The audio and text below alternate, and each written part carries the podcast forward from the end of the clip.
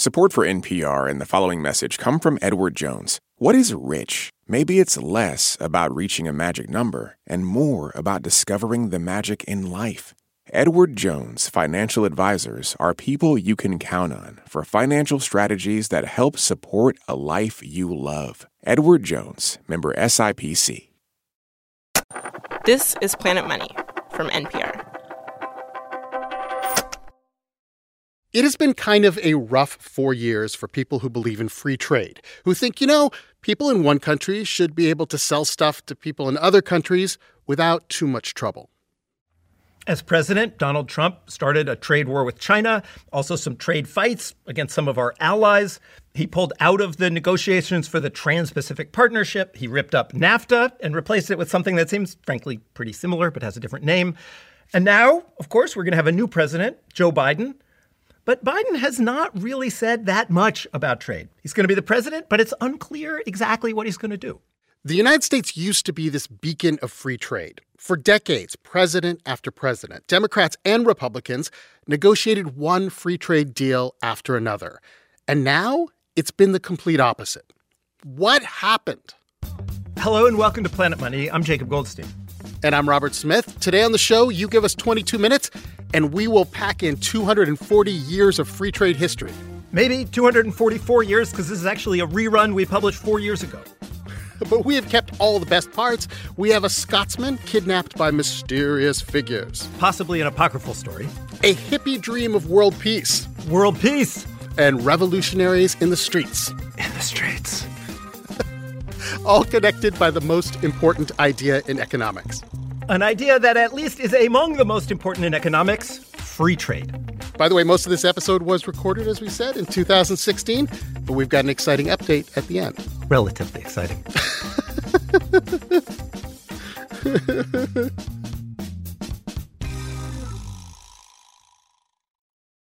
This message comes from Apple Card. You earn up to 3% daily cash on every purchase. That's 3% on products at Apple, 2% on all other Apple Card with Apple Pay purchases, and 1% on anything you buy with your titanium Apple Card or virtual card number. Visit apple.co slash card calculator to see how much you can earn. Apple Card issued by Goldman Sachs Bank USA, Salt Lake City branch. Subject to credit approval. Terms apply. Robert, yes, Jacob. I'm starting the show with Adam Smith. That is bold. I don't care what anybody says. Adam Smith is super interesting. He's key on trade. And, you know, we're an economics show, have not talked about Adam Smith in years. And his big book, The Wealth of Nations, came out in 1776. It's perfect. This is a show about America and trade. In three acts. So, chapter one, Madam, I'm Adam. That's like an Palindrome. anagram, a palindrome. Palindrome. Is it? Yeah. I'm reading it backwards. It's true. so, okay, for Adam Smith, we talked to an economic historian named Doug Irwin, and we said, all right, let's start by telling the world how amazing Adam Smith is. Adam Smith lived with his mother. He was a bachelor. He didn't go out at night. Come on, you can do better than that. You of all people, Doug Irwin. He was captured by gypsies.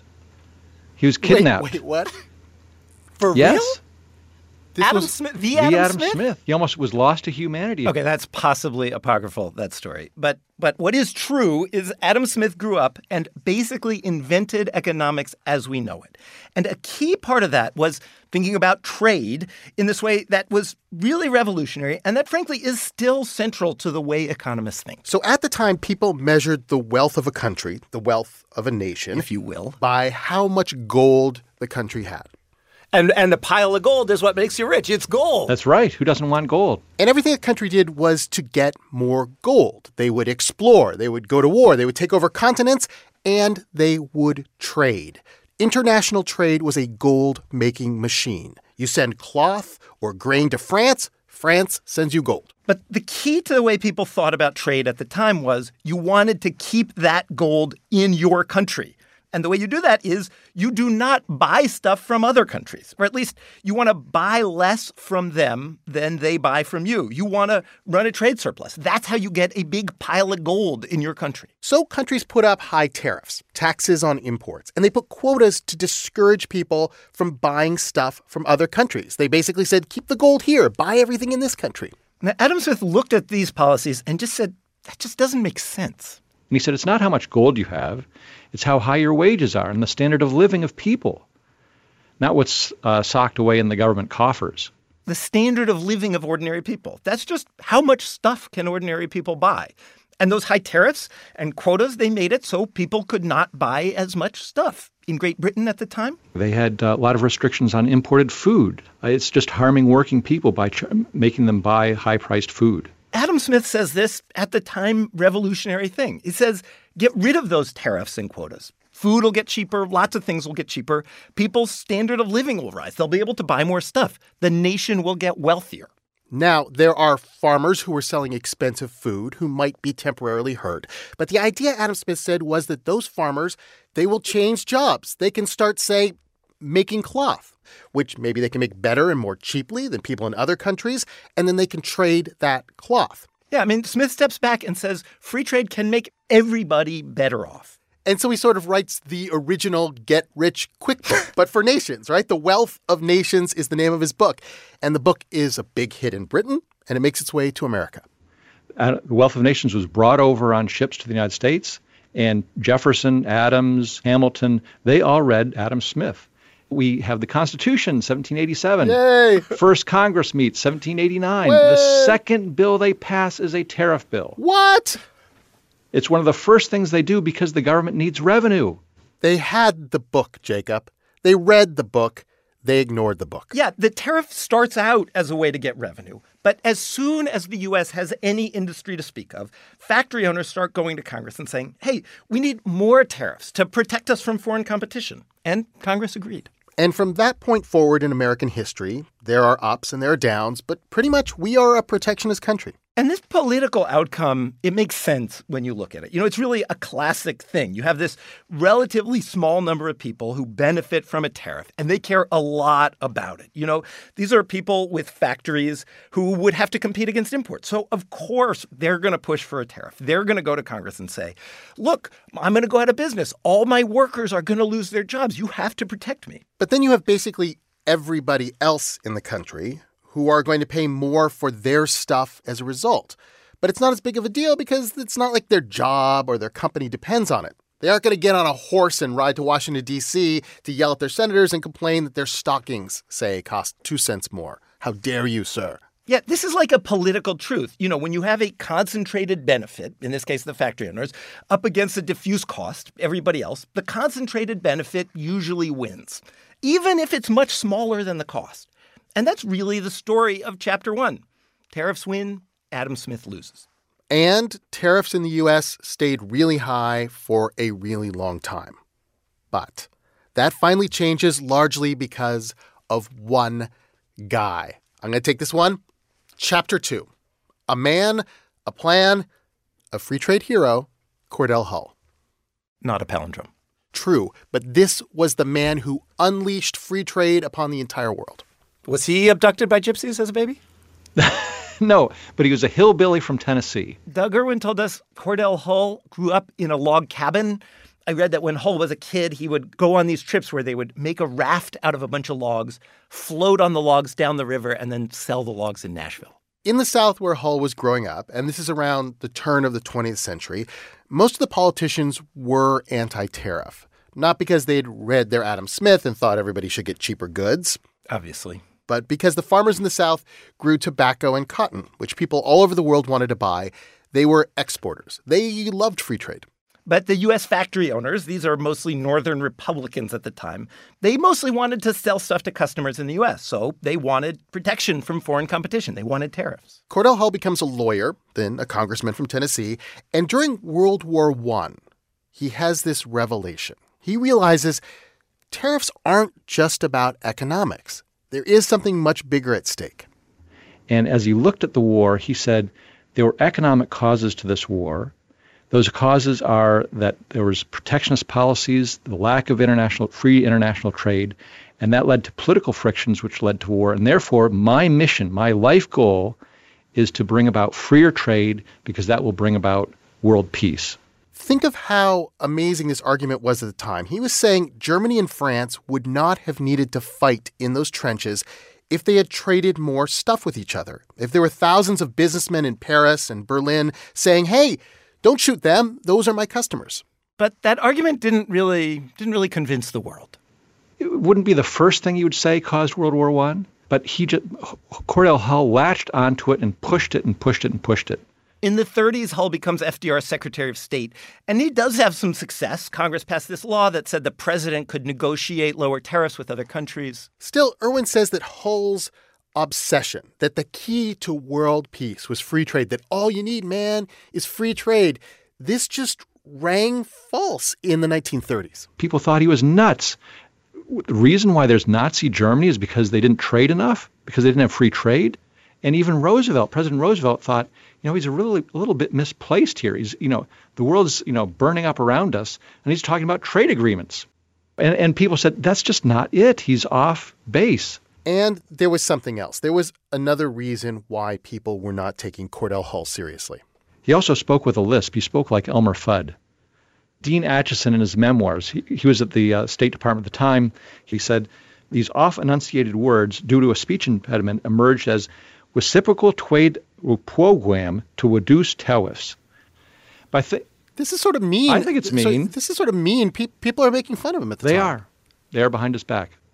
But we really haven't reached the mo- Hull moment because he does win. Okay. Dun dun dun! Right after the break, right after the break, how Cordell Hull changed the world. Support for this podcast and the following message come from Humana. Your employees are more than your coworkers; they're the heartbeat of your business. That's why Humana offers modern group benefits designed to protect employees and their families with dental, vision, life, and disability coverage. Humana knows every employee and every business is unique. That's why they listen to your needs and build plans with you and your team in mind. That's the power of human care. Cordell Hull's moment came because of World War II. And the State Department was not responsible for fighting the war. That's the so they're spending the entire war thinking about what what comes next. And there's this moment, there's this pause. Nobody knows which direction to go in, and Cordell Hull steps forward and says, "How about this direction?" Absolutely. I'm going to play some music under you.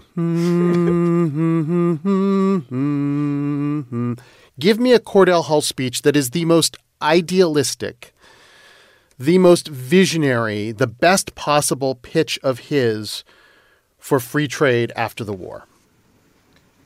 I'd say this is the pitch. By turning inward after World War I, the United States abandoned its international responsibility, and we had World War II. That was a grievous mistake. We cannot repeat this mistake after World War II. We have to become an economic leader, a political leader in the world, and an essential component to ensuring peace in the post war period is having a strong economic foundation. If people are fully employed and trading with one another and they're economically prosperous, they'll have a vested stake in preserving peace. If they're unemployed and there's economic rivalry and bitterness and resentment about you know other countries stealing our jobs or this or that, it's going to lead to a political breakdown and lead potentially to another war. That's a pretty good pitch. Yeah, and imagine hearing it as as World War II was winding down.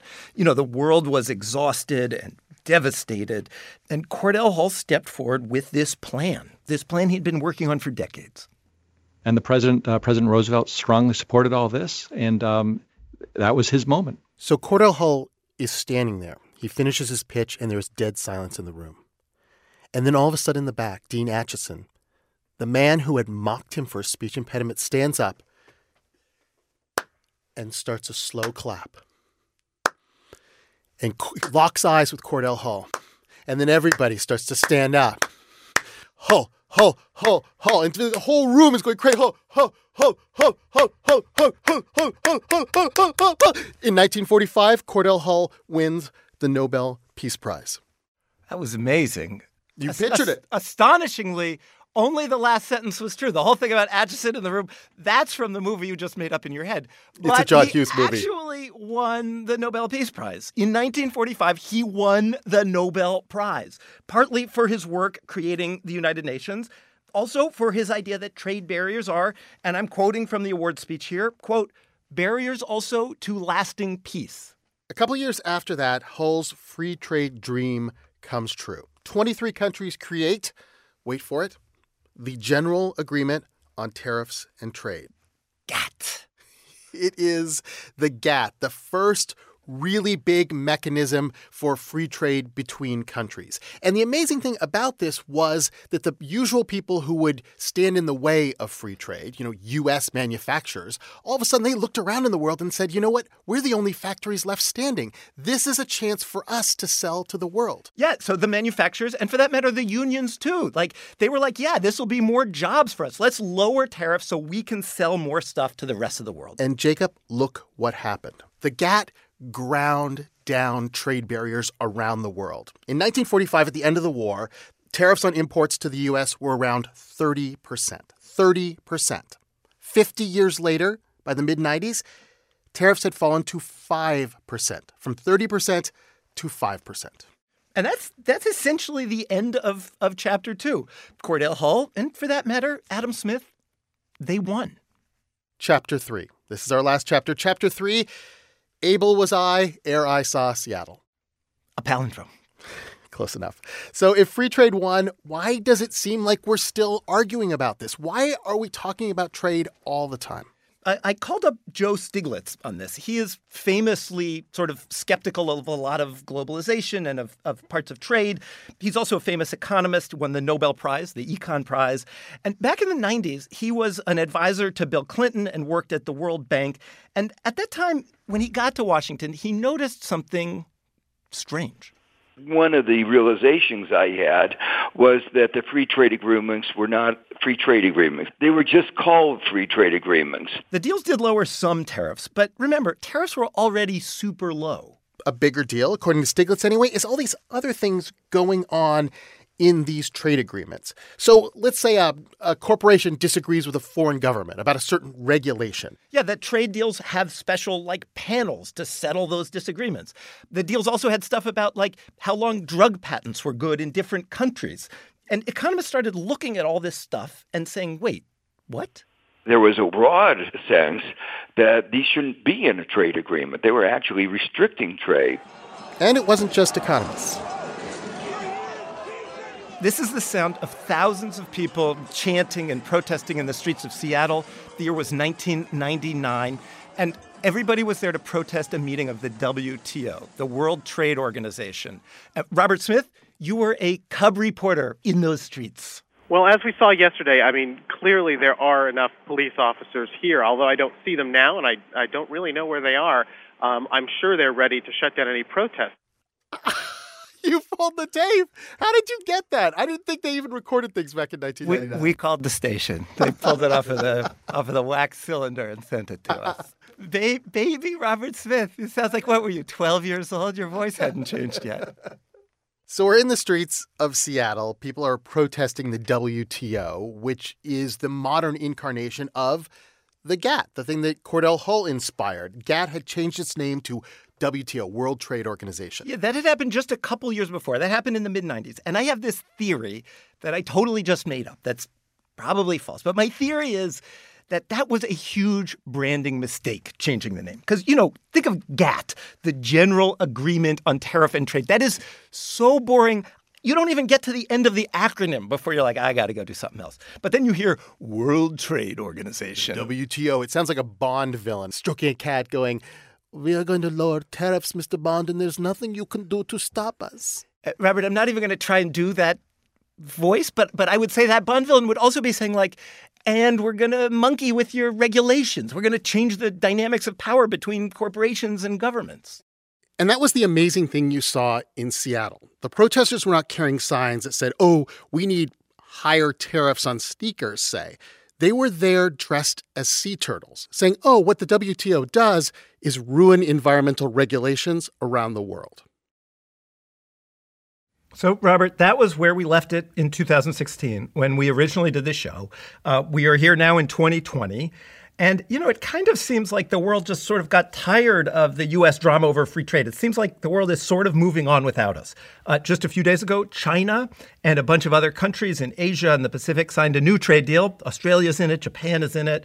Uh, there's some debate over how big of a deal this deal actually is. It doesn't get into a lot of the rules and regulations, but uh, it does lower tariffs. Classic. When we did this show four years ago, the world was debating the Trans Pacific Partnership, the TPP. That was a deal among the U.S. and a bunch of countries in Asia, but not China. China was not included. This new deal is the reverse. China is in, China is leading it, and the U.S. is not.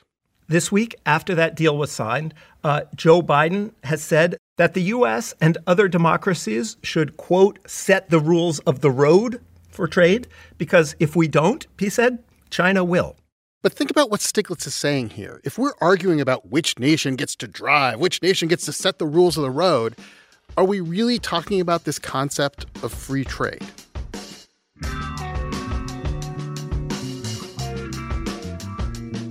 Robert Smith, we got a TikTok. Boy, do we ever. Uh, I just watched one of them about the stock market and the economy and the difference between the two things. And it was weird. It was truly bizarre. And I showed it to my teenage girls, and they laughed and agreed. Yes, it's totally weird. You should all check it out. It's at Planet Money. Our show today was produced by Elizabeth Kulas. Uh, the rerun was produced by Irina Huang and Nick Fountain. Special thanks to Mike Moore, former head of the WTO, who talked to us but didn't make it into the show. Also, Michael A. Butler, author of Cordell Hull, Cautious Visionary. I am an uncautious visionary. I'm Robert Smith. I'm Jacob Goldstein. This is NPR. Thanks for listening.